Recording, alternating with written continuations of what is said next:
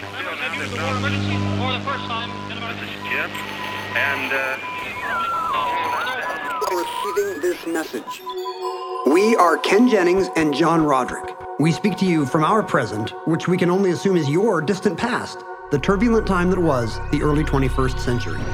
Fearing the great cataclysm that will surely befall our civilization, we began this monumental reference of strange and obscure human knowledge. These recordings represent our attempt to compile and preserve wonders and esoterica that would otherwise be lost. So, whether you're listening from an advanced civilization or have just reinvented the technology to decrypt our transmissions, this is our legacy to you. This is our time capsule. This is the omnibus.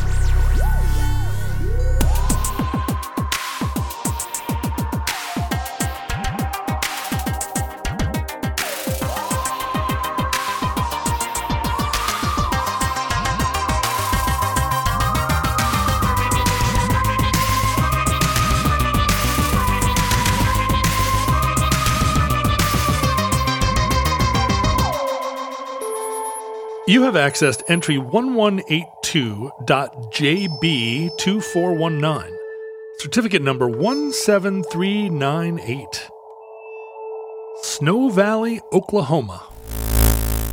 being a farm boy, you don't cut the fence. You cut the cloth that gets the people out of the fence if you have to. ruined some ski jackets. That's right. Yeah, that's, their jacket's replaceable. That fence is important to keep the cattle in. Now, as a musician, John Roderick, No, no, no, no, no. woke up this morning. I was a musician. You've heard the word payola, I assume. Uh, sure, sure. Payola is a big part of the music industry then and now. Is it still? That's what I was going to ask. Oh well, I mean, it depends on how uh, how you calculate what payment is. Well, just just to explain to viewers, there was an early a scandal early in the rock era of uh, record labels and unscrupulous manager types paying off radio stations and DJs to play certain music, That's right. which was important because airplay would not only it, det- it determined chart rankings, it goosed sales, and back then individual DJs could dictate playlists. And why wouldn't they play the platter that came with a little bit of a Thou- a handy. yeah, a few, a few, or a few hundred bucks. I don't Uh-huh. know. Uh, and uh, it, it became a scandal, right? It- Right. Such that the FCC cracked down, and maybe even new regulations and legislation was passed to say that no, that you cannot. It's a it's a form of bribery, essentially. Right, but you can't keep payola out of the entertainment business. How could you? Like, I, just thinking how that law would be written, it just seems impossible. Like the uh, uh, the records that get what are called end caps in record stores, which is to say that they get a little display at the end of the at the end of the row. Right. You know that is a thing that record labels happens in supermarkets pay too. for A- a- supermarkets. and you expect that Nabisco paid to put the Triscuits right there. right. you, And- you don't- you don't think the store is is just recommending Triscuits because they're because of their whole weedy goodness. Well, independent record stores, you know, I think that people kind of do suspect that a lot of that stuff is, uh, yeah, there's something different when it's an art and not a cracker. yeah, the employee pick There's or been whatever. curation. but uh, in today's world where people don't really buy records in record stores, but they get them online, there are all kinds of ways to uh, to to play with the algorithms that put things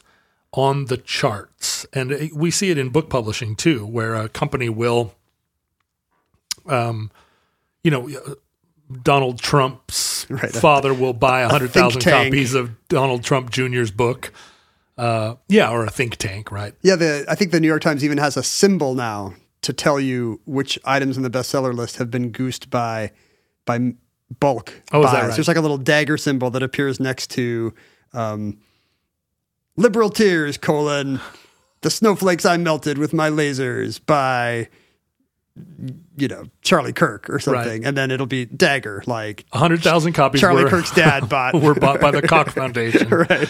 A- and I think uh, like one, one way that uh, that that works now is that um, that a, a band will put their album on Amazon for ninety nine cents for the first day uh, or first couple of days, which gooses sales. Right, they sell hundred thousand copies of their record at ninety nine cents, but the but the music business only records that as 100,000 copies. So suddenly the record is in in the top 10 um, and they didn't, you know, it was a lost leader. They they they lost money on it, but they got into the charts. And, then- and with all the visibility, and the that presumption implies. is then that that will that that will drive sales further sales. Wasn't there some gimmick? Uh, I don't know if this is still allowed, but in the past decade of artists or I guess labels giving out a copy of the work with a concert ticket or something, So- and so- then that counts as a sale. So Prince, Yeah, that's uh, right. Yeah, uh, Prince. like like pioneered that idea. I, when I went to see him here at the Key Arena back in the uh, 2000s, every person that walked in the door got a copy of his new record, and he counted all of those for his sound scan, right? His record sales. And Prince, of course, is selling 15,000, 20,000 tickets in every market in the country on on a national tour. And so he was posting these incredible sales. And I think eventually Did SoundScan have to change their SoundScan rules? said, no, you can't do that. And it- he just he baked the the album price into the ticket price. so you they were legitimate. Sure. Full price sales? I mean, you know, if you were going to pay seventy dollars for a ticket anyway, and now it costs eighty dollars, uh, it it was a, it was pretty genius and pretty obviously like Prince level innovation. But SoundScan felt like everybody's going to do that, and then it, it negates Yeah. our completely imaginary sen- set of rules. Bookstores now do that as well. They got tired of people coming to the the author event and then just on the way out the door buying the book on Amazon. Right. So now your ticket to the event is the Comes with the book, seventeen ninety nine cover price of the book or whatever. right? Um, did you have you ever in any way, large or small, practiced payola? Are you now, or have you ever been? Like it, you know, did you ever buy uh, bacon and eggs for a DJ to play a record back in the day? Or No, but you know, there's so much um, there's so much in kind work that you do when you're a band, which so sexual favors? yeah, a lot of that, and and you know, you drive out of your way to appear on somebody's internet radio show. Right. You you spend an hour, your precious hour of your time, making content for uh, some influential DJ somewhere, and it's not it's not money, but it but it's not money unless you think that your time is worth anything. Unless you're under the under the illusion that your time is worth something. But all of that is it's under the the heading of promotion, and that's what that payola looks like to most people too. Is like, no, we're promoting the record, and we're promoting it by throwing a party and bringing yeah, that's right, and giving you. I mean, I, I appeared in uh, I I did a tour one time of New York City advertising agencies, where my label that's who buys your records. yeah, my label and my publicist walked me around Manhattan, and I went and played three songs in five different big advertising agencies. Where you know I would say like, well, this next song, which was about a terrible relationship I had that resulted in a an ectopic pregnancy and death to all comers, uh, would be a great theme song for your new Eminem campaign.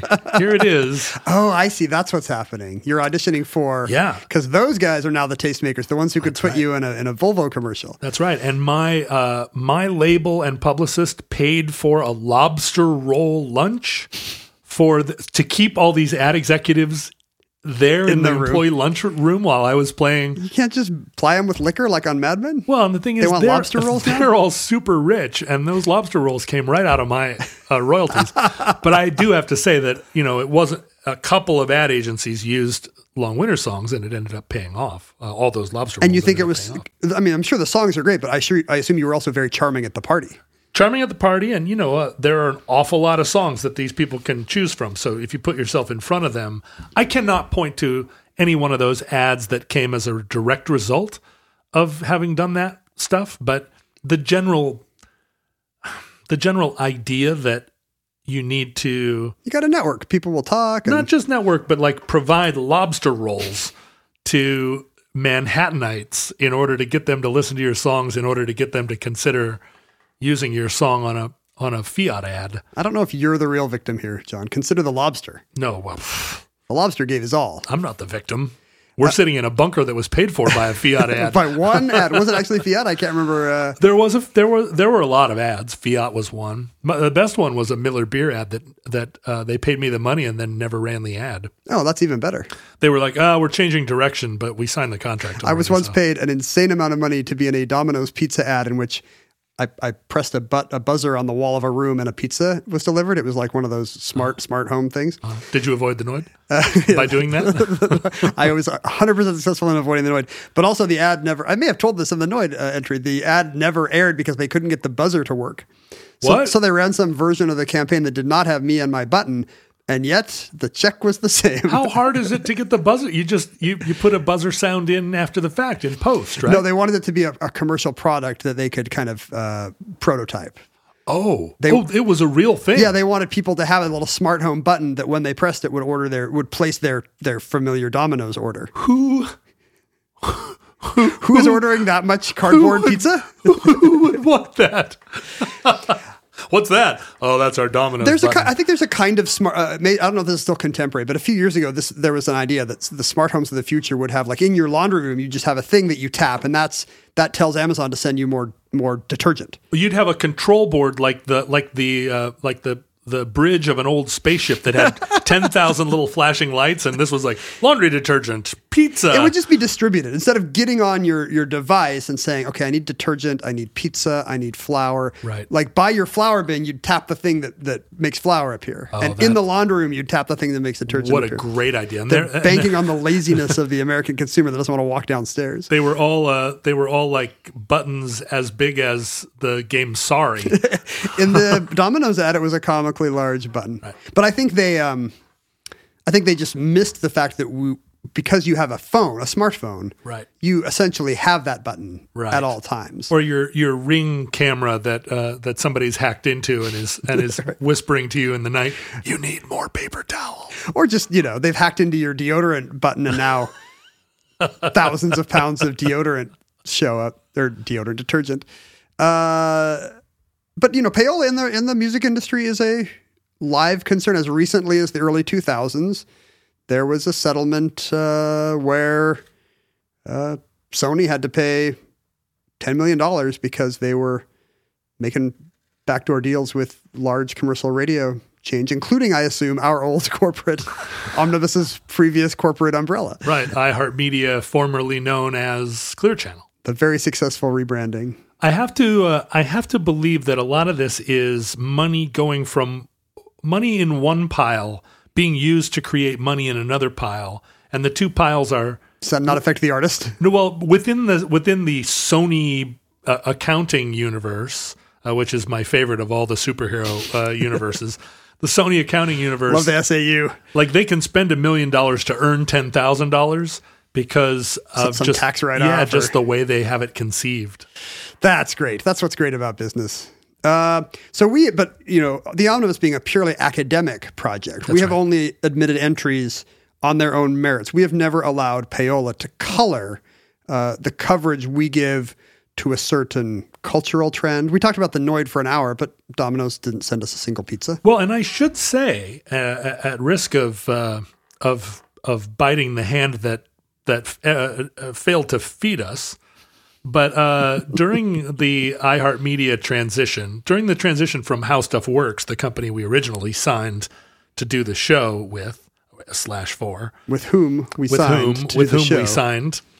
Um, uh, when they were purchased by our iHeartMedia, we started to get pitched quite a bit um, to do branded shows. We haven't talked about that. We haven't. what if somebody said that was uh, one of the things that. what if somebody propelled said us. you guys should do the history of dot matrix printers and Epson will send you a Right. you know a six figure check? What if Seagram sponsored a whole series of shows that you did on, say, Zima uh, and other fun, fun alcohol pops? The funny thing is, we would totally do a Zima show, but the question becomes: Do you feel grubby doing that same show because Seagram's told you to? Y- well or paid you to yeah and I, I think i think as we started to see that the strategy was less to let us do a show and just try to sell ads on it and more to have our show be an extended opportunity for ads. This is that is where the money is. It turns out. and that was where that was where we started uh, uh, looking for the ripcord. We got very skeptical at that point. And yet, after all, despite all our high ideals, I am about for the first time to introduce the grubby specter of payola What? to this previously impeccably uh, uh, it- it- the previously impeccable integrity of the omnibus. Wait a minute, are you selling me out here? Well, how, what am I just along for the ride?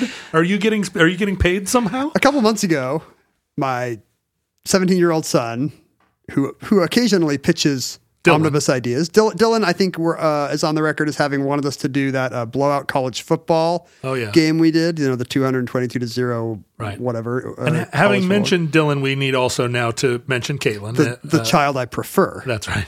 It's, I think because Dylan's not going to come off well in this story, maybe we've we've complimented Caitlin um, Well, and also by implication. and we should we should uh, we should also s- stipulate that Caitlin is prefers to be called Kate. she's Kate. That's Kate, true. In fact, at school she's Kay. K. And I didn't know this. It turns out there's another Kate. So she's K to avoid confusion. But I think she also thinks it's a little cooler because, of course, your school name is cooler than your parent name. Right. Although all you have to do is watch The Godfather 2 to have a very different uh, feeling about the name K. I would be able to say, now who's being naive, K, like all the time, which would be fantastic for a 13 year old girl. do you think I would let that happen, K? And I could just kind of, I mean, I already do the thing where I gently close doors in her face all the time. uh, so Dylan came to me uh, a few months ago and he, you know, and he pitches the show idea of Snow Valley, Oklahoma. And I say, oh, cool. What's the deal? I've never heard of Snow Valley, Oklahoma. And he says, oh, well, it's a, it's a failed ski resort. It's, it's a funny story. Uh-huh. And I, Good job, Dylan. Thanks a lot. thanks for thanks for doing the research there, appreciate Dylan. that. Thanks for doing the legwork. I and at some point I looked up Snow Valley, Oklahoma, to see why. You know, my son doesn't ski. Right. Why is he He's not interested? an this? Oklahoman. He is not Oklahoman. He's never been to Oklahoma. Uh, I don't know if I've been to Oklahoma. Have you not been to Oklahoma? There's like 11 states I haven't been to, and I'm I'm pretty sure Oklahoma is one of them. Now, this may seem counterintuitive, but let me recommend Oklahoma. Uh, that's not counterintuitive at all. My my people are from Oklahoma. Oh. Mindy uh, has friends in Tulsa and has spent time there. It's a fascinating state with a with a great uh, variety of uh, of geography, and uh, and maybe less of a variety of culture, but still, uh, uh, you know, an awful lot of culture. Will Rogers. Well, Rogers from Oklahoma. birthplace of modern American topical comedy, uh, is from Oklahoma of all places. Um, and I so I at one point I asked Dylan, well, I can't really actually find out much about this obscure bit of Oklahoman lore. Where are you getting this from? And he said, Oh, I heard it from my friend Hayden. Is Hayden the the friend's real name? Yes, I'm naming Hayden on the Oh, show. Hayden. Okay. And uh, I think it- another couple months passed, and Dylan asked me again, "Hey, how come you didn't do Snow Valley, Oklahoma?" I'm like, "Dylan, why? Why are you so interested in this Oklahoma ski story?" He says, "Well," and this is where the payola comes out. He says, "Well, Hayden says that um, he'll give me some really rare Pokemon cards if uh, if your dad's podcast What now? covers Snow Snow Valley, Oklahoma." Well, so Hayden listens to Omnibus, Apparently, and Hayden which seems unlikely uh, uh, on the face of it. and Hayden had an idea. Hayden uh, apparently has grand. We, I did some research last night. Okay. Uh, Dylan and I were, were texting back and forth with Hayden. Hayden, it turns out, has You, grand. gu- you guys are all in the same house, but you're texting one another, right? Hayden is not in our house. Oh, okay. Hayden is in Hayden's house. I see. Uh, because that's so Hayden. But Hayden and I were. Uh, Hayden uh, mentioned that his grandparents are from Oklahoma, and I, I believe the region of Oklahoma that our story concerns. And so he knew about you know this kind of funny local story of Snow Valley, and thought I, and maybe he had realized that we cover some of that, of that kind of Americana and cultural detritus in this venue, and thought your dad should do that. And when it didn't happen, he decided to sweeten the deal by With some rare Pokemon. with a Delphox EX, a Grudon EX, Oh. do, an do Evil tell. Tall EX. Uh, I asked Dylan specifically, I need to know which Pokemon cards. And he said, why? And I said, because I'm going to mention them on the show. Right, and now Dylan's all of a sudden backtracking a little bit. Right now, now he, was, realizes he was absolutely backtracking. He, You- no- he was like, "Wait, well, I have to ask Hayden which cards?" Yes, Dad, that's weird. Yeah. no, it is not. De- No. Detail is the engine that drives journalism and storytelling. Did Dylan. he start to feel like you maybe were going to shame him on this show somehow? I think he was starting to see this shape up, and he wasn't sure if this was worth a Delphox EX and Hayden, an Evil although he's Paul right now EX, basking in the and a i- Groudon E EX. ba- basking in the the mention of his name, is going to is going to rue that he ever walked into this. Well, there are two kinds of teens. There are the teens that love to have the spotlight of adult attention gleaming on them, Right. and then there are others who uh, realize the kind of uh, what how uh, how iffy Mm-hmm. and how compromised the the spotlight of adult attention can be. Well, let's drop it. Let's drop the needle on the record right there and say these are 17 year olds who are playing with Pokemons. what is going on? Ha- shouldn't they have graduated to cars or girls or something? The funny thing about Dylan is that he had uh, an amazing Pokemon card collection at some point. Right. And then he turned nine and was like, I don't need these anymore, and gave them to a buddy or gave them to Goodwill or whatever you do Right. with old Sure, Pokemon these cards. things were probably worth a million dollars. And then we, it, today, in today's money, yes. What are you? ki- Are you kidding? No, I think th- I think there might have been some. I think back then there were they were still being made by. I don't know how this Hasbro? turned into a Pokemon episode. there at some point they were being made by Wizards of the Coast, the uh, Oh. the Magic the Gathering collectible Sure, we, card we, outfit. we know some of those people. Yeah, and we're friendly with them, and they—that's a local outfit Mm-hmm. because Magic was a local product, and I think because of that, you know, these cards are now rare. Just as you know, we said stamps and coins are rare if they have different trim or Right. You know, so the look of the cards changed, and now the old-timey ones have some cachet. that and year that the collectability. that the 57 Chevy was made by Ford. Those Exactly. are extremely rare. Uh, but then I think it may have happened again where Dylan re got into Pokemon, the Pokemon fad at some point. Is it- this it- because of it's been Pokemon cyclical. Go? Is that what happened? The third time it happened, yes, it was Pokemon Go. And now he's got a girlfriend and they go play Pokemon Go with her parents. Pokemon Go to your girlfriend's house. His uh, his girlfriend is a sweet gal. She's I- fantastic. she's a really nice lady, and she's Unclear why she's dating Dylan. She but- has been welcomed into your family in a really nice way. I see her around there all the time. and vice versa. Dylan go, uh, often wants to bail on whatever our activity is because his girlfriend's parents are playing Pokemon Go at Seattle Center. And w- we find that kind of, that's as close as we get to some wholesome family activity. So we it's allow it. extremely wholesome at one level, but also I don't know, very concerning at another level. If they were playing uh, backgammon, of course, we'd be all for it. Yes, Right. yes, go play backgammon with your girlfriend's dad. But if you if you if your if your girlfriend's dad is playing cops and robbers with you, that seems like I don't know, a little weird. So it's not even the tech that concerns you; it's the real life uh, immersive aspect. Yeah, like we're going to the Seattle Center to play cops play and hide and robbers seek. with my, with my friend's parents. Want to come? Uh, yeah. Well, uh, I'll just drive down and meet you there because I'm 17 years old. and, and so Hayden presumably is also part of this strange uh, group of of um, of people who almost could fight in a war, but are instead collecting Keep in virtual mind, Pokemon. keep in mind, these kids are months away from being able to vote. That's right. These children will be able to vote, many of them, in the 2010 20 presidential election. Dylan will not. He'll be a week away from being 18. Oh. Which is good. One less vote for Trump. but but I, I do feel like uh, there's a there's One less Jill Stein vote. there's a kind of uh, trope right now among people uh, Generation X uh, boomer The, Cusp the, the Gen people. X boomer axis. Yeah. Uh, where there's a lot of uh, sort of virtue signaling praise for young people that's happening in the culture. Like, the young people are amazing. They've got They're- it covered. They're so smart Look and at this march." amazing. Like, let's give the young people power. And I'm like, do not give young people power. What are you talking about? You remember being a young person? Like, of course they seem virtuous. They have no. Uh, they they have only like five ideas. I trust several young people. I trust a neurotypical Scandinavian children that are concerned about global warming, for Right, example. sure. That's very nice, but I would not give that child the keys to my house and say, "Will you look after my house for a Would week?" you give Greta Thunberg your Domino's pizza buzzer? I would absolutely not. not. I Think would how not. many pizzas she would order. Would you give Greta Thunberg the the password to your computer? No. like she maybe I would. She looks very serious. I think Okay, she, maybe all right. she would do my taxes. Right. She seems very capable. Maybe Malala would um uh would get my uh my uh, my charitable giving in order. Who maybe knows? maybe maybe. And the thing is my high school girlfriend Kelly would have been absolutely trustworthy, but she was my girlfriend and she would have invited me over to your house. She would be there doing your taxes and I would be uh, like licking the the frosting out of all all of your frosted goods. When you're a parent, you actually come to enjoy what uh, what is bashed in the media as the perpetual adolescence of the rising generation. Right. Because you don't want your kids out uh, trying uh, rave drugs and day trading. Sure. yeah, P- uh, peyote and uh, and like Peyote penny and- stocks. that old combination. You want them uh, uh, playing uh, cops and robbers at the Seattle Center. Sure. because it's it seems like uh, it- Keeps 'em it- out of trouble. It keeps them out of trouble. Anyway, all this by way of saying that in ten thousand years, the microbe people are going to be listening to Oklahoma lore, and I think they deserve to know that Snow Valley.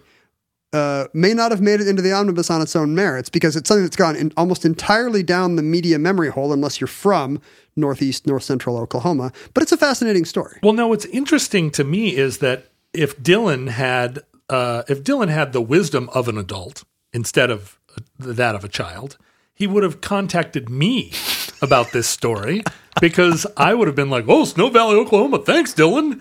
Uh, but instead, he went to his dad, who I mean, if he had come to you with some you know some story about how calculus is used as a aphrodisiac uh, you would have been like, yeah, sure. But it's a ski story in Oklahoma.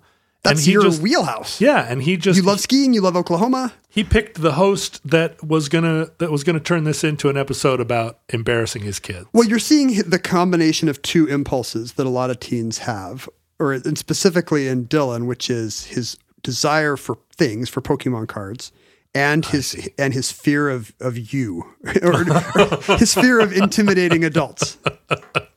Uh, And I'm I'm curious. Dylan obviously has not found collecting and playing Pokemon to inhibit his um his uh like appeal as a potential mate. Right? Like this is not going to inhibit his ability to breed. Right. Even if your nerd friends are into your nerd hobby, you realize the girls may not be into your nerd hobby, but that may be a relic of our generation. Yeah, right. I mean, the the, the kids that I knew that spent a lot of time trying to figure out how to make a broadsword, the assumption was that they would never have children. The thing about making tech an exclusively male province is, uh, you know, we often talk about how you know how it disenfranchised generations of women. It's a problem we still see today um, in in STEM fields, in the kind of old boys network that's built up around a lot of these professional angles. But um, but think of the real victims: nerdy teenage boys who could have been dating all this time if their if their if the their potential girlfriends had just been into Star Trek Deep Space Nine as much as they were. That's right. Here and the thing is, you know what did help uh, you in the dating world in the 1980s, at least in my experience? Peyote Skiing skiing. and skiing on peyote. Is it, it- like instead of snow or skiing under the influence of peyote? You know, if you can get enough peyote together that you are skiing on it, you're a big wheel. Is that a true story? Was there in Alaska uh, in your youth? Was there a lot of an aura of desirability and masculinity that surrounded skiing? for whatever reason, the 1970s and 80s were uh, were an era where skiing was ascendant as a as a sport that communicated a kind of preppy upper middle classness, and primarily because it's expensive. Yeah. and also the gear is expensive, and it requires that you often travel long distances to do it and have a place to stay when you're there. I mean, everything about skiing makes it not accessible.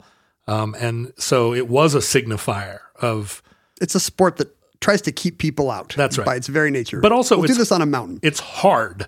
And so uh, you you exhibit prowess in addition to wealth. and the prowess in a uh, in a sexy, glamorous way. You know, like uh, James Bond could never play soccer against against an adversary. No. but he could certainly try to out ski their henchmen. And this is a great thing about skiing, and it's why it appealed to me so much, is that it is a solitary sport. I mean, you're on a team, you're racing, but as soon as you start to move on skis, you're by yourself. And you could be surrounded by other skiers, but you are you are alone. That's me all the time. I don't I don't need ski gear for this. you're you're alone in your bubble until you come to a stop. You know, until you're down in the lodge and and uh, and drinking hot cocoa. So that appeals to a lot of people, myself included. Well, speaking of driving long distances to have this experience, this bubble experience, uh, I take you now to Kellyville, Oklahoma, Hmm. located in, uh, like I said, kind of north central, northeast Oklahoma. Um, founded in 1892 by a man named Kelly, who, um, you know, Oklahoma was still Indian territory in 1892, capital I, capital T. Like it said Sure. Indian territory on maps. Sure. Because it was the place that all these tribes have been relocated because despite your insistence that Oklahoma is a great place to live, we hadn't found oil there. and That's therefore, right. we thought uh, no harm in placing Indians from Florida to the Dakotas. Right. Nobody wants to right live here. Uh, uh, Pre oil discovery, Mm-hmm. after which we, we should do an episode on the the uh, the Osage Indian massacres of Oklahoma and the Absolutely. And I don't I don't laugh. Uh, I laugh a rueful laugh Right. uh, because it's a it is a sordid tale. I'm like that. H- I like that HBO is getting into forgotten Oklahoma racism as well. Are they? Well, they poured tens of million dollars into that Watchmen TV show, which Is that is, set is in more Oklahoma? than you would think about Oklahoma's troubled racial past. Oh, I had no idea. I haven't watched. I thought I just assumed it was about the guy don't who had think- an ink blot for a face. I don't think we can do the Tulsa, uh, uh, m- you know, massacre slash riots anymore, just because It's common ev- knowledge. every child in America now knows it. Oh wow. Okay. Well, maybe I should watch that show. Kellyville. So, uh, Mr. Kelly got permission from the Bureau of Indian Affairs or whatever to found a trading post or a general store or That's something. how they get you. One of these guys Sure. getting rich off the off the tribes. It's like Deadwood. and uh, grew up into a town. At some point, uh, you know, had its own bank and post office in cotton gin, I guess must be must be cotton fields nearby. Uh, but the depression hit Oklahoma kind of hard, as you may know, um, and so the population began to decline into the 20th century. For a long time, it was on the storied Route 66, which is what kept it afloat. Oh, it's on sixty six. Mm-hmm. Still on 66 this day. Unfortunately, 66 is not on 66. Right. Everybody takes the interstate. And that didn't help as well. In, in fact, in, t- uh, uh, pr- probably until this day, the most famous thing that ever happened in, Ke- in Kellyville is the worst uh, train disaster in Oklahoma history. I mean, that's that i- is an increasingly narrowing uh, s- uh, like You set were- of you were- conditions. you were ready, I was like and then the, it be- the worst train disaster in the mi- uh, Oklahoma history. Even in the standards of American history, this is a pretty bad train disaster because it was a head on collision. what? How do you? How make do you that even mistake? have a head? It's a train. it's a railroad. Do you know what I really enjoy, John? What do you enjoy, Ken? I enjoy these addenda entries we've been recording. Yeah, we just for got the done. omnibus. We just got done doing an addenda, and it really, um, they really stand on their own. It's fun because we have managed to have create this group of thousands of people who just do the work for us. They all have, uh, they all have things they want to add to They our all have shows. fun, interesting expertise and stories, and they, you know, you want to talk back to the podcast, and of course you can, or you'll look like an idiot on the train. But now they can. They're they're suggesting their own material, and in the addenda episode, we can we can share those to a to an audience in this time period and beyond. Sometimes we argue with them, but most of the time their additions are relevant and and quite interesting. And we're certainly respectful, that's right. Well, yeah, mostly, Um, mostly. but we, but they they lead us to sometimes go uh, go off on a different aspect of an e- episode we've done. yeah, they're they're kind of freewheeling in a way that you know, with omnibus, we're usually trying to get back to the story because we're trying to you know finish educating the future on whatever happened to this uh, French foreign minister or whatever. And here uh, we can just say whatever, and we can just start randomly googling facts. You were you wanted to know how long a five dollar bill lasted, so we looked it up. Five years. Four point nine years or something. Uh, but these are available only to people who subscribe to our Patreon, which involves some sort of contribution to the production of the show. Yes, we have multiple tiers, and at any tier from $5 up, which would be all the tiers, uh, you get immediate access at the end of every month to a new addenda episode, some of which are like getting up to an hour in length. That's right. How long was that last one? Was it uh, close to an Uh, hour? yeah, it was uh, 50 minutes, I think, uh, worth of us uh, going going from episode to episode and kind of dealing with our viewer mail.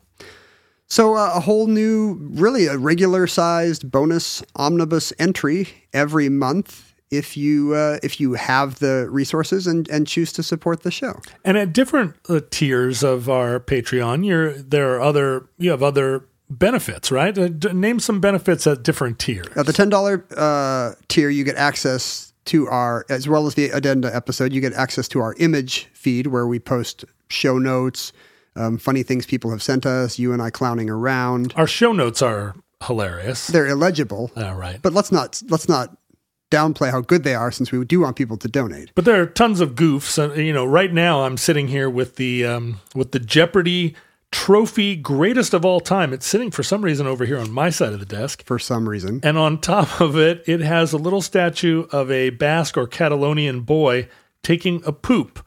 Now, you're not going to know what that symbolizes, what that comes from, unless you're a sus- subscriber. And this is a photograph that we'll post on our image. At the at the twenty dollar tier, you get a signed copy of one of our show notes. We are.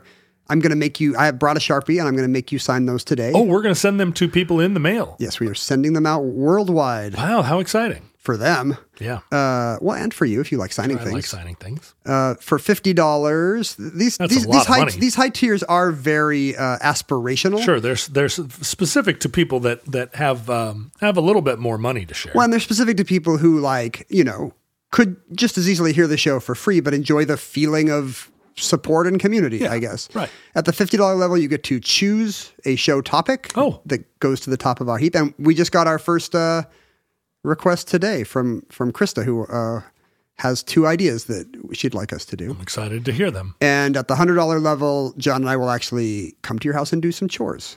Yeah, that's right. We I will be a human Roomba. We will Put uh, me in a closet and we will actually do a, a, a like a video chat yeah, at the hundred dollar level. that's a lot of money though. It We really, I don't see understand. I, there, on no level is that worth it. Again, it's just about the feeling of I don't know. of support and community that people feel. A video chat with somebody. It's probably going to be MC Hammer's kids or somebody that we're going to talk to. Where would they get the money? Hundred. Oh, oof, ouch. MC Hammer burn. It's 1917. Uh, all of America's young people are off fighting World War One, and as a result, We're the- on their way. or on their way, right? There's a shortage of engineers and conductors and brakemen and so forth. Right. So you've got Then is now. You've got uns- for different reasons, less mustard gas related reasons. You've got so you've got a bunch of less skilled people running all this stuff, Right. And more trains running because for, because of Fort Sill, Oklahoma, there's a lot of troop trains running. Oh, right, Right. Oh, and this is if it's on Route 66, then it's also got to be what is this? The Frisco line. St. Louis and Santa Fe. yeah, right. So you've got a passenger train from St. Louis and Santa Fe going one way. You've got a troop train out of Fort Sill going the other way. Oh, I love this song. It's a Gordon Lightfoot song. I think. Good morning, America. And the uh, apparently the troop train had decoupled without notifying whoever you notify when you split into two trains. Right. I guess I don't know how this works. There's a second locomotive apparently. A brakeman would be t- talking to the people in the yard, right? The There's some kind of switchman? there's a series of lanterns. Yeah. In some kind of semaphore like arrangement. I don't know. I've- I don't know anything about switches this. and But uh, so apparently it was not clear to the passenger train coming the other way. They thought they were clear of the troop train and did not realize there was a second, Second troop half. train. The second half of the train is, you know, just a mile behind. oh dear, So they get back, and that's how you get a head on collision. Now, back then, trains are made of wood, which is not what you want Wait a minute. in a head on trains train aren't made collision. of wood. They were, yeah. Oh, I see. Train cars. cars. right? I was like, Nope. trying, trying to picture a, l- steam steam, train. locomotive. Like, hmm, This is your steampunk Oklahoma fantasy. not sure. No, the train, sorry, the train cars in which most of the casualties were found Right. are made of wood. So, you know, in a car, you want a crunch zone, but in a train, you do not want that crunch zone to be the passenger cars. You want a you want a crunch zone in your uh, Domino's pizza too. That's You get absolutely the, what if you want. Uh, get the crunchy crust. in this case, the the crew, of course, of both trains see what's coming and they jump to injury but safety. Apparently, there's no the captain goes down with the ship no, etiquette. no. If you see it, you you hit the horn a couple of times and you bail. Uh, and the, the the whistle did not bail anyone. And in fact, there is a sad crunch zone story. Uh, the newspaper accounts of the cl- uh, crash refer to this as a complete telescoping of the first few cars of each train. Oh Dear. And but, back but in they mean accordioning. yes, it's not telescoping in a good way. No. Uh, Putting away your telescope. What it means is the mail car slammed r- right into the.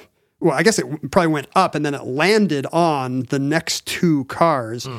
which were first the smoker car, where, you know, people, some kind of parlor. Sure, those people deserve to, to die. And second, being Oklahoma 1917, the Jim Crow car. oh dear. So segregation apparently was the opposite of a city bus. The for whatever reason, the front of the train was less prestigious, Oh, because it was behind the. It was closer, closer, to the, engine, I smokestack. guess. You get cinders, yeah. Yeah. So uh, of the 32 that died in this accident, I believe only seven were white people. It was it was the the uh, African American and Indian pa- uh, American Indian pa- Native American passengers in the Jim Crow car. Just covering all my bases, uh, who were like tr- the vast majority of the casualties.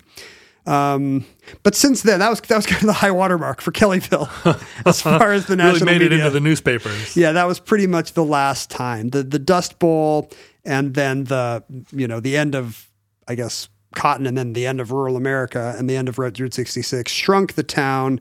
Um, there was some I think oil and gas activity there, but it's still you know population is much lower than it was at the beginning of the century. The nearby big city is Sepulpa, Oklahoma, which I have never Sepulpa. heard of. Sep- Sep- I think Sepulpa is maybe uh, a character from Star Wars Episode One: The Phantom Menace. Uh, but uh, he's also the namesake of this, uh, fa- you know, a a plausibly sized city. I don't know, ten to twenty thousand people, maybe. Right. Um, but again, Sepulpa really only on the national media map for one thing, which is in 2008, the Sepulpa Daily Herald did not print the results of the presidential election Because. because Barack Obama is a black man. So they didn't. They just left it out. they left it out. The residents of Sepulpa could go on believing that there wasn't a The- black the- president. George W. Bush was still president. The headline just read John McCain wins Creek County. no, really. Yes. and when asked later, of course, nobody at the Sepulpa Daily Herald said, well, it's because the president's uh, a colored fella now. Right. That's what they're thinking. Right. But that's not what they said. They said that, well, we're a local paper. So we just covered the local impact of the story.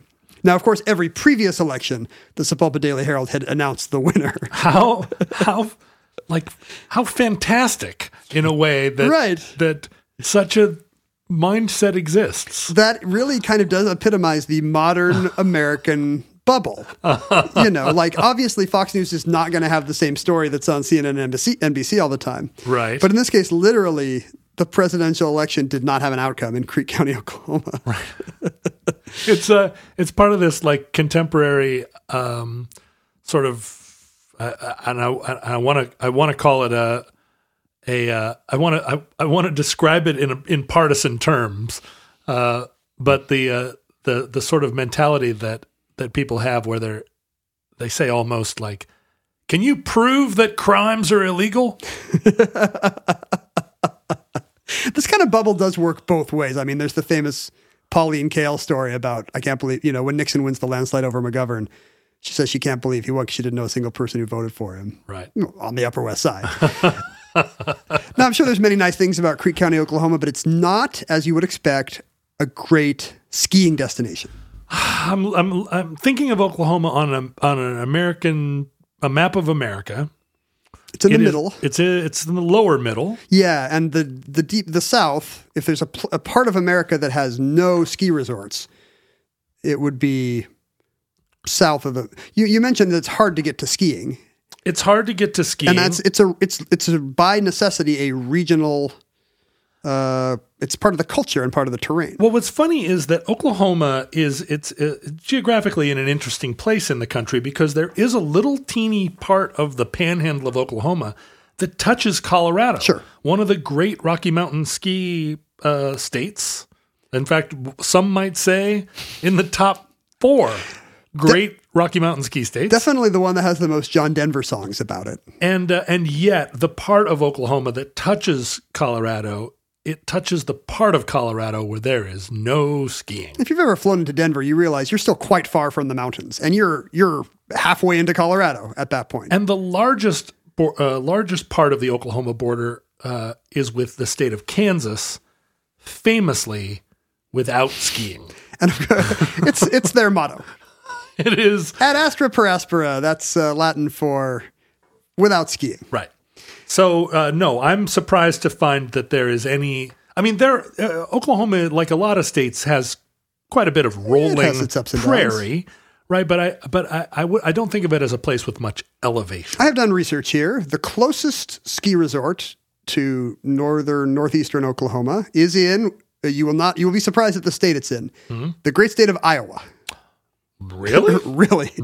Just across the m- river from Omaha, Nebraska, on the kind of the bluffs, I guess the Iowa Bluffs, Sure. Coun- Council Bluffs, Iowa. Sure. Uh, is uh, a not very good ski destination called Mount Crescent, Iowa. And you could get there from Kellyville, Oklahoma in a mere seven hours if you wanted to drive to this kind of little bunny hill on the banks of the, uh, what, the Mississippi River, I guess. The- well, that wouldn't Oh. be the Mississippi. That would be the. Um, is it the Missouri? There. What's what, what separates Iowa from Nebraska. what goes through Kansas City? There, the Platte River. Oh no, it's the Missouri.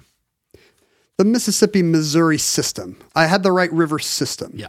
The um the, The Miss- Mississippi has already branched off. if there. you if you think of the um if you think of the bluffs there over the over the river, they're pretty substantial, but I don't compared to any place else near Omaha, yes. and Iowa has a lot of rolling hills, surprising topography there, but n- again, nothing I would look at and think let's shush down those slopes. Well, there's not a lot of powder. Mount Crescent, like a lot of these kind of borderline uh, ski resorts, and I, I don't mean borderline in terms of quality. I just mean in terms of latitude. Oh, I Has thought, to, I thought you meant in terms of personality disorder. yeah, it doesn't care about your emotions. Uh, it does not produce. It, it uses 100% artificial snow most winters. Um, it's Mount Crescent was founded in 1961, and it has uh, I don't know two you know a single toe and then two or three right. very unexciting slopes. Right. Well, it's And one of it- those tow ropes that's run by a, like somebody's old uh, uh, Peterbilt motor. They start it with a hand crank. And it's got I read I read some reviews and people are very enthusiastic, but mostly because they took their kids there to go tubing Yeah, or sledding, tubing. or in the summer they went went to the zip line. That's fun. If you actually went there to ski or snowboard, you're likely to write a Yelp review more like this one. My expectations from the outset were low for this place, and yet they still weren't low enough.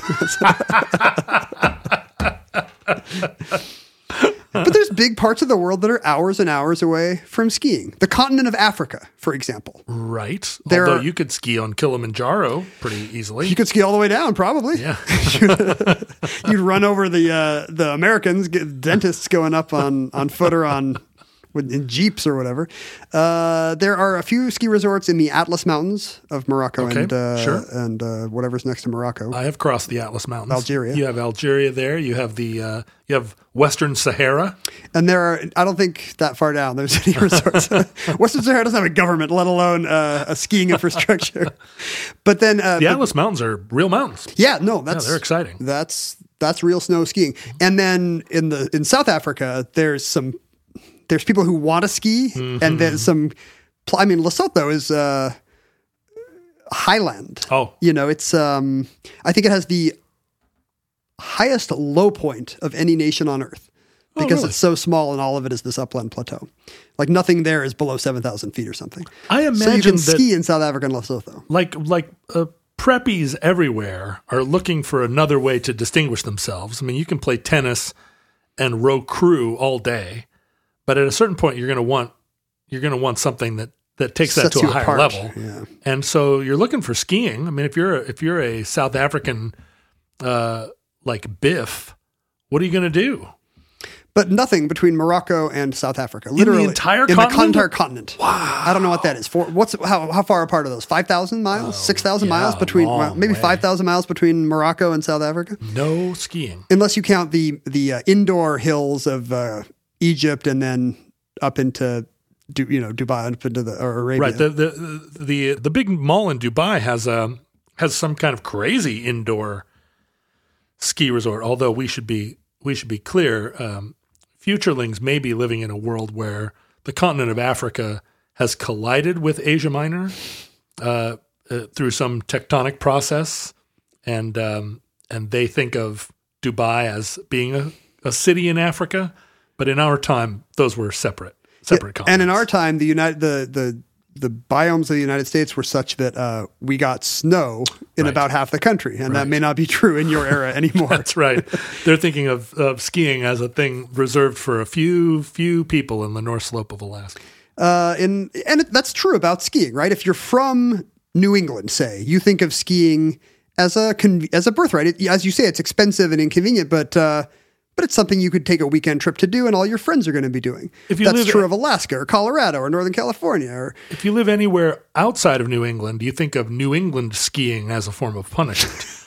but yeah, right. If you grew it's up the in uh, it's the snow, right? Is that the issue? Ah, the wind, the I mean, it's not even snow they have there. Let's be honest. Anyone listening to this program, even distant in the future, is thinking of Vermont and New Hampshire skiing and going, Ex- explain to me all a we non-skier have. or possible future octopuses who cannot afford eight skis, uh, what why you want to ski on powder as opposed to New England goop? Well, as someone who is a skier and grew up skiing in the Northwest, I am accustomed to what's called Pacific Northwest cement, Yeah, we have that. which is heavy, heavy snow that is not light and fluffy, but but pretty hard work to move around. It's just. It, does it feel like walking in mud? Kind of. You're. It's hard on your ankles and your knees, and I mean, to ski in it is fun, but it's it's better if it's been groomed, which is to say, like sort of flattened with machines to make a to make a kind of packed surface that you can make big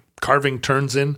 The the the powder, at, such as it is, is fine. It's fun to ski. is it just because it goes? Whoo, Uh, well, powder in Utah and Wyoming and Montana and Colorado, uh, the snow has a very different quality because the mountains are already so high, right? I mean, uh, the mountain I grew up skiing, Mount Alyeska in Alaska, the base is at sea level, so the so the snow is very wet. Um, but up in those high mountains that are what some of them are fourteen thousand feet high, and much further from any ocean that would bring in moisture. Right. I mean, the base of the mountain is already 8,000 feet. So the snow that falls is really light and fluffy. The crystals are just really big. And so it combines to make this powder. And it really does act like powder and feel like powder. So as you're skiing through it, the snow is just poofing around you, almost in clouds of, you know, like super fluffy So, light. is a lot ice. of it the visual aesthetic? it's just magical, No. or no, the the the snow is um, to ski through it is to float, I see. whereas in the West to ski through it is to work. Now on the East Coast, uh, the snow falls as ice, lands on the s- on the hill. It's already ice, and then it freezes even into a harder form of ice. So that skiing on the East Coast is really about chattering down the slope on like basically just careening down on a on a just a sheet of of like dirty ice. Get out of my way. I don't know how to stop this thing. um, And it makes East Coast skiers good. I mean, they know how to the the ones that are good have to be pretty darn good Because they're still alive. because they yeah, they have to navigate a, a much more challenging uh, conditions. I mean, if you're born in Oklahoma, you have no such birthright. You have no expectation of skiing. Even Mount Crescent, Iowa is seven hours away. The nearest Colorado resorts are 11 or 12 hours a drive away. Uh, you just can't do it for a for a weekend. No, I mean you can initiate a cattle drive, which is something we couldn't do in That's Alaska. what you do instead. You just start a cattle drive for fun. Um, yeah! But in 1970, that was all about to change. A man named Willis Barrow and his wife uh, were visiting her parents in, uh, I'm going to say it wrong, Konawa, Oklahoma. Uh huh. It can't be Konawa. That sounds like a World War II battle. Konawa, maybe? I don't know. Uh, Konawa sounds like a like a uh, a Thai rest or I'm sorry, a, a teriyaki restaurant here in Seattle. uh, I assume it is uh, a Native American word. I have no idea what it would mean. Let's assume it is. he's visiting his his in laws there. He is a ski guy who uh, I think he's from Stowe, Vermont, so he grew up skiing uh, again on awful ice. But he later moved to Big Bear and became a ski instructor and ski area manager uh, in California. And for seven years, confusingly, the record says that he traveled the U.S. and Canada as a member of the Austrian ski team. Right. I don't know why a guy named Willis Barrow would be on the Austrian ski team.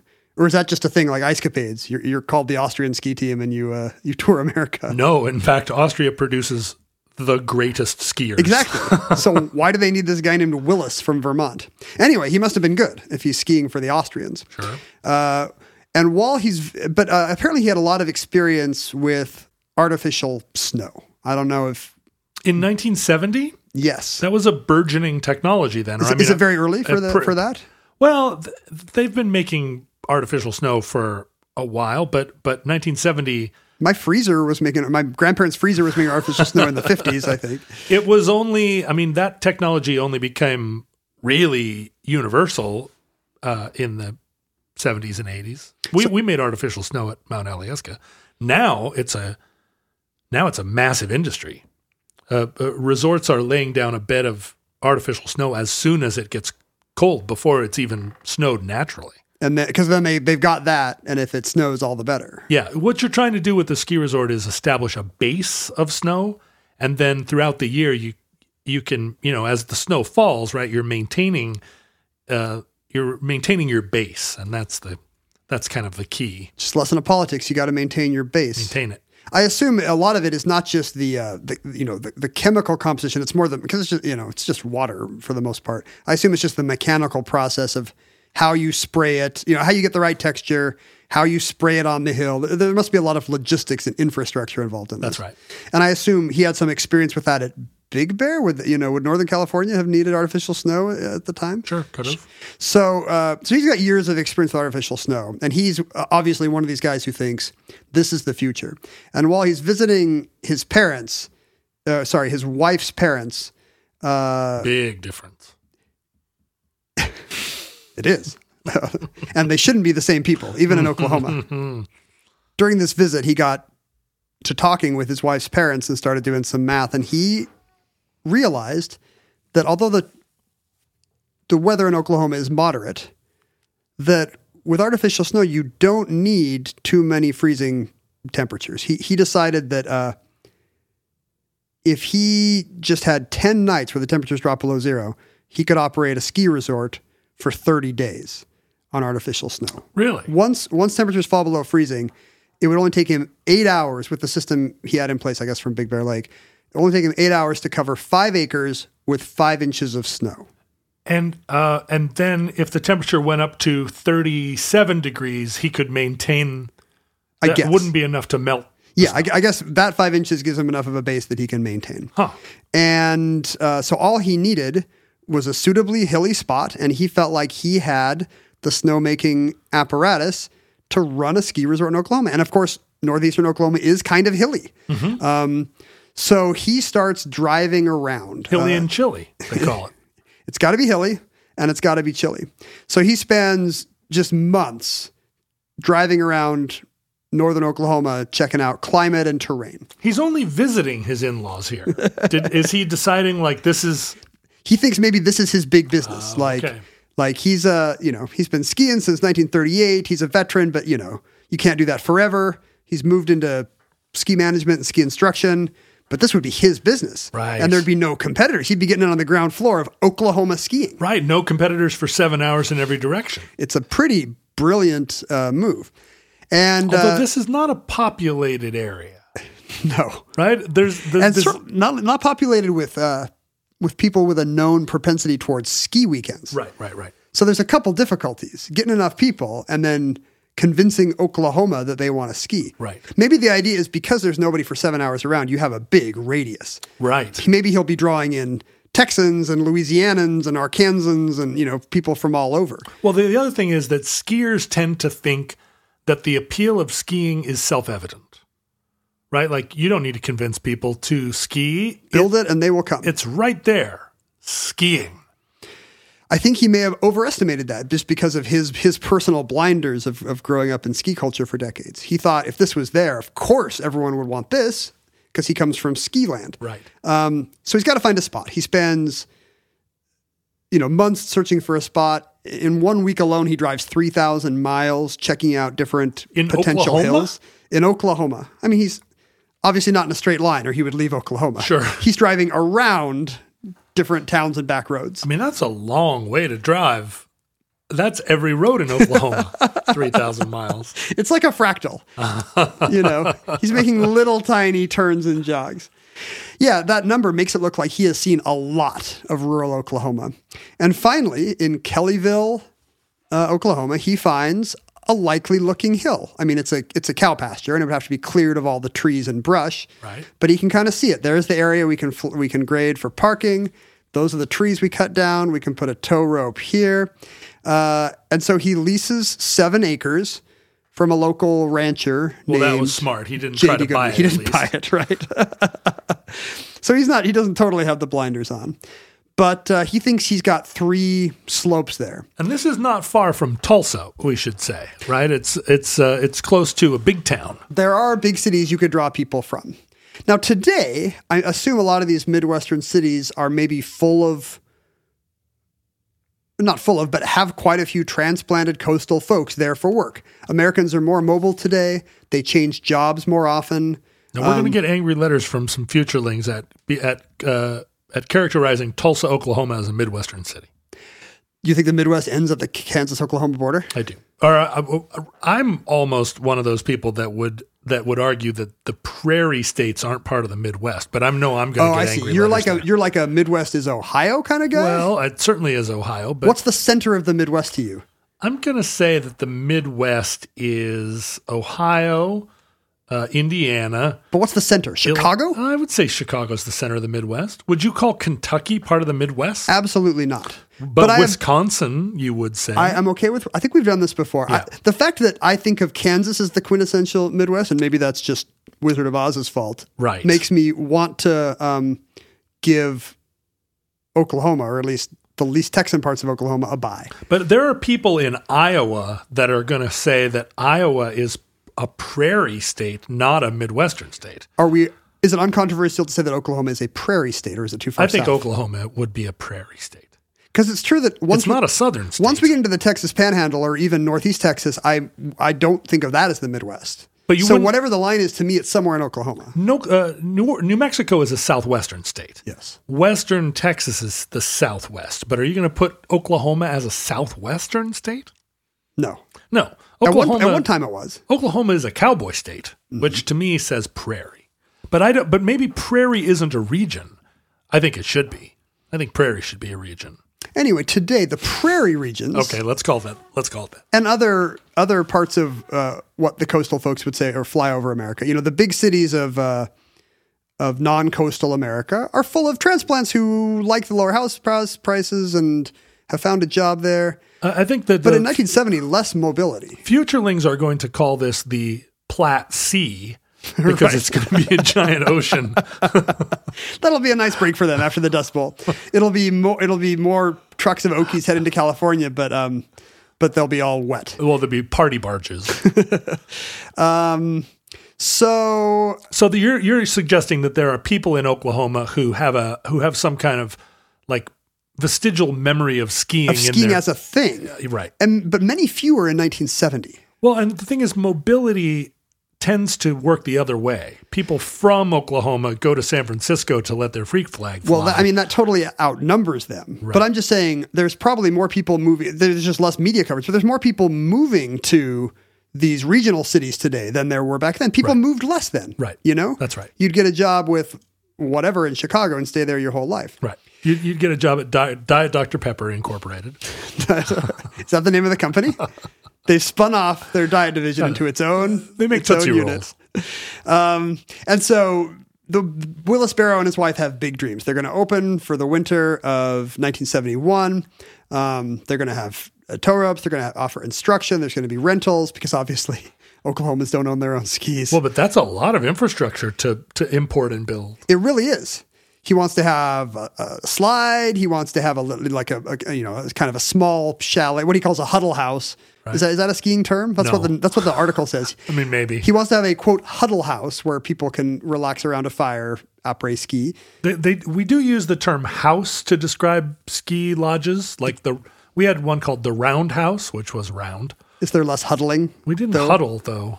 You want to huddle? But a lodge, a day lodge, ski lodge is what we call them. They Lodges. lodge soul. Uh, and he's and he's um and he's got signage bragging about how there's going to be a, you know there's a slope with a 300 foot toe, a 500 foot toe, a 750 foot toe.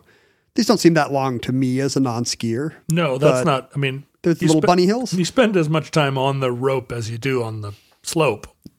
Oh, That- you, you made it. Is that not a skiing saying? I've never heard that before, but I like it. That that feels like it applies across a whole lot of different. an areas hour of on the rope, life. a second on the slope. Um, and in fact, Snow Valley does open outside Kellyville uh, in uh, in the winter of 1971, but almost immediately runs into problems, as you might expect. Oh. Did it have to do with Watergate? The winter is too warm. It had to do with water. The winter is too warm. Boo! Winter of 1971. Mm. He doesn't get the freezing nights he needs. When he tries to make artificial snow, it also find, it turns out that northeastern Oklahoma is very windy. You've alluded to this about New England. That's right. Uh, it's much windier than what he's used to, and as a result, all his math about how the snow will scatter is wrong, and uh, it all lands in a in a farmer's field. like the, sc- the snow blows away from where the slopes and lands on somebody else's land. The wind doesn't blow in Oklahoma. It's just that Kansas sucks. Woo! Uh, there's finally uh, one. He finally does get one toe going on one little slope. The problem is nobody can ski. He's attracting all these people who are like, "What a fun lark!" Right. Uh, and renting them gear. and then he's also selling them splints and crutches and That's exactly what happens. People crash into the concession stand. right. people crash into the outhouse, knocking it over. Uh, many people crash into the uh, the barbed wire fence at the bottom of the slope, which I don't think I'm not a skier, but I don't think is that what's, that's what you want. That's not what we typically do, but he released this from a cow farmer. That's exactly what it is. It's a converted pasture, and we should probably do a barbed wire entry at some point. They're fascinating. Uh, the history of barbed wire is amazing, but it's also uh, very important to that part of the country. So when people crash into the barbed wire, they can't cut the barbed wire. That's that's Farmer Brown. You know that his cows are going to get out. So with the cattle in mind, they're just cutting up people's ski jackets. oh, and those are expensive. It's cutting up people's expensive uh, LL Bean gear. Maybe that's not what they have in no, They Oklahoma wouldn't have had LLB, but yeah, to get them out of uh, to get them out of the barbed wire. So it's a disaster. And uh, within a day or two, a nearby neighbor, uh, apparently just it wasn't Watergate, it was Vietnam.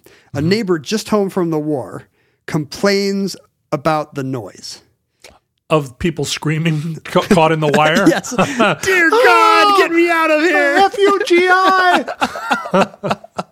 Uh, no, I, I guess we can assume that uh, the the the skiers are yelling and noisy, and it reminds him of Charlie. I ain't no fortunate son. No. He's uh, maybe he's got PTSD. sure, of course he does. Uh, As we and- know now, everyone from Vietnam had PTSD. and he complains to local authorities, and there is a noise ordinance. And uh, that's finally the thing that shuts down Snow Valley is one broken vet. wow. Um, But it wasn't going well anyway. I mean, After how long? How long was the run? two to three days. Oklahoma had skiing for two to three days in the winter of 1971, and people still talk about it to this day. Uh, the uh, Did he dismantle all of the the huddle houses and the and the rope tows? I mean, from the description of the concession stands and outhouses that can be knocked over by a single skier, I, I think it was probably pretty flimsy anyway. Right. It was like the train cars of the of the region. Um, today, if you go there, the you know the, the the brush and the trees have grown back on the hills. You can still see the flat area that was graded for the parking lot, but there's really almost no sign left of the three days of unhappy, painful skiing. is there any record of how many people actually bought a lift ticket during the during the three day run? I would love to know Yeah. how many people were there. was it fifty? Was it five hundred? it was enough to make enough noise. That we still recall. that it that it bothered this private. Um, Oh, right. But yes, but also enough that there's there are still some locals who remember, you know, the summer they got to work at the popcorn stand for three short days. And that concludes Snow Valley, Oklahoma, entry 1182.JB2419, certificate number 17398 in the omnibus. It also hopefully concludes the E Pokemon deal for a Delphox EX, a Groudon EX, and an Eviltal EX. Hayden, in the unlikely event that you grow up to be a normal adult, Facebook, Twitter, and Instagram are archived at Omnibus Project. Hayden, if you want to know more about your friend Dylan's father, you can go to his Twitter account at Ken Jennings. And if you'd like to know more about me, a scary other adult, you can go to at John Roderick. You'll learn a lot, and maybe it will help you grow. Maybe the wrong things. Uh, also, you can go to Instagram and see just how scary I am at John Roderick. You can email us. Hayden, do not email us. You know where Ken lives, and I don't want to hear from you. At theomnibusproject at gmail.com. Uh, if you're on Facebook, which as a young person, I'm sure you're You're not, certainly not. there is no kick page for Omnibus. I don't even think there is kick pages or are kick pages. But uh, Hayden, I would suggest that you tell your cops and robbers playing parents to go to Omnibus Futurelings Facebook page and hang out with other adults that like to play fun games. You could take a TikTok break and and uh, and s- open a Facebook account, Hayden. It wouldn't kill you. You should go around to all your friends and collect different things that you would like to give to uh, Ken's kids and send them to us at P.O. Box 55744 Shoreline, Washington 98155, including. Uh, actually, I think you should mail these uh, these Pokemans to us. Don't give them to Dylan. No, give them to us. We'll hold them o- over Dylan's head. They go to Dil- they go to the same uh, they go to different high schools now. So this may actually be the easiest way to do the deal. Oh. Yeah, is Dylan, to, is to uh, mail them to good old PO Box five five seven four four. Dylan, you're going to have to come to me for these Pokemons because Hayden is going to send them to me. And John's very tall and is going to kind of hold try to hold them out of your reach as you jump and say, "Come on, guys! Come on! This isn't funny, guys." He's taller than you, though, now. He is. He is. Uh, I measured him on his birthday, and he is within a uh, quarter of an inch of six feet. Wow, he's a big kid. Big kid. Oh, All those home. He still cooked weighs meals. like 138, though. Uh, all uh, all teenagers who are listening to this show should pool your money and help support the program. Go to your mom and dad's purse or closet or wallet. Mm-hmm. Take out the little green rectangles. or use whatever bitcoins you're mining on your on your uh, iPads. And support the show at patreon.com slash omnibus project. There are there's bonus content there. There are other perks for being a donor to the show, in addition to feeling good about yourself or selves. And and, and that includes those of you who have multiple selves um, by supporting a thing that you love that is good. And apparently for hire. Uh, Hayden, uh, you are younger than us, but our contemporary in a way, in that our lifespans overlapped. We certainly hope that the catastrophe fear may not come during your lifespan. But other listeners, we speak to you from a vantage point in your distant past, and we have no idea how long our civilization will survive. Hopefully, Dylan and Hayden grow up to honorable manhood. But if the worst comes soon, this recording, like all our recordings, may be our final word. But if Providence allows, we hope to be back with you soon for another not so self interested entry in the omnibus.